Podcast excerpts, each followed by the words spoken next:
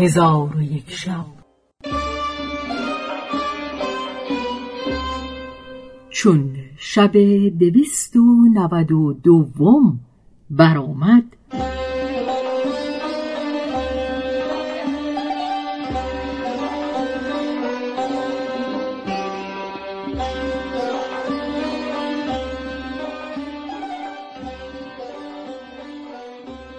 گفت ای ملک جوانبخت محمد علی گوهر فروش گفته است که غلامک خواست مرا بکشد که کنیزکان خورد و بزرگ به التماس برخواسته گفتند ای خاتون این نخستین خطایی است که از او سر زده و او خوی تو را نمی شناخت و چنان گناهی نکرده که مستوجب کشتن باشد.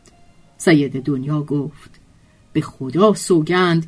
ناچار در او اثری بگذارم که تا زنده است آن اثر بر جای باشد.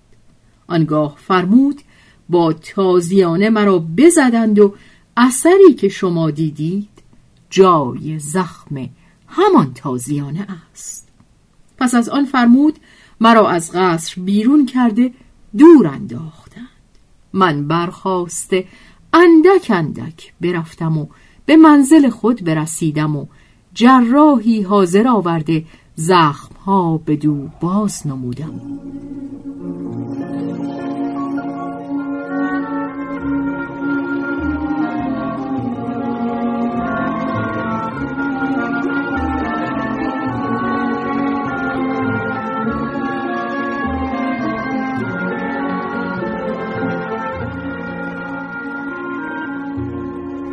جراح را دل به من سوخت و در معالجت من بکوشید. چون زخمهای من به شد به گرما برفتم. چون رنجوری من زایل شد به دکان بیامدم.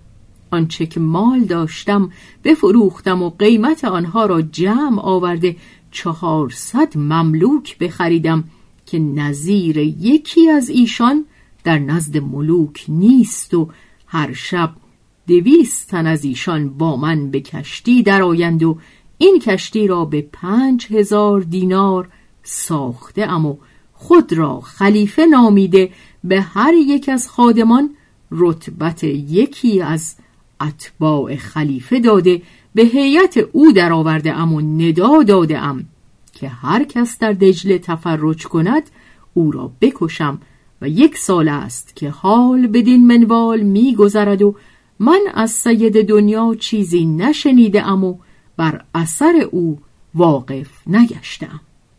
چون جوان این سخنان بگفت بگریست و اشک به رخساره بریخت و این ابیات بخواند. غم زمانه خورم یا فراق یار کشم. به طاقتی که ندارم کدام بار کشم؟ نه قوتی که توانم کنار جستن از او نه قدرتی که به شوخیش در کنار کشم.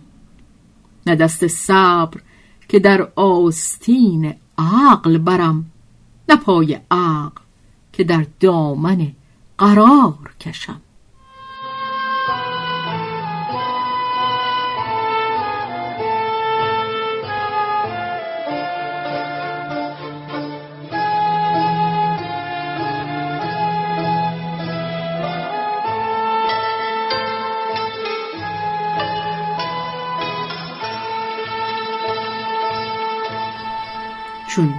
هارون رشید سخن از او بشنید و اندوه و حسرت و عشق او را بدانست. در کار او واله و حیران بماند و گفت منزه است خدایی که از بهر هر کاری سببی ساخته. پس از آن هارون و رشید و جعفر از آن جوان اجازت انصراف خواسته بازگشتند و هارون و رشید در دل بداشت که از عدل و انصاف نگذرد و جور و اعتصاف بگذارد و به جوان نیکویی کند. چون به دارالخلافه برسیدند تبدیل جامه نموده نشستند.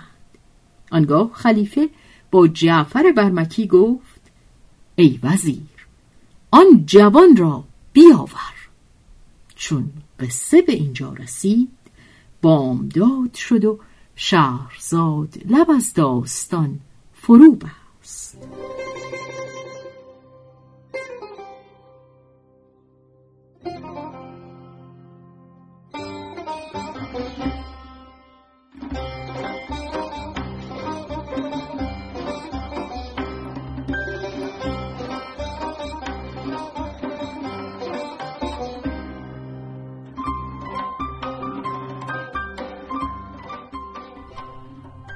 به روایت شهرزاد فتوهی تنظیم از مجتبا میرسمیعی.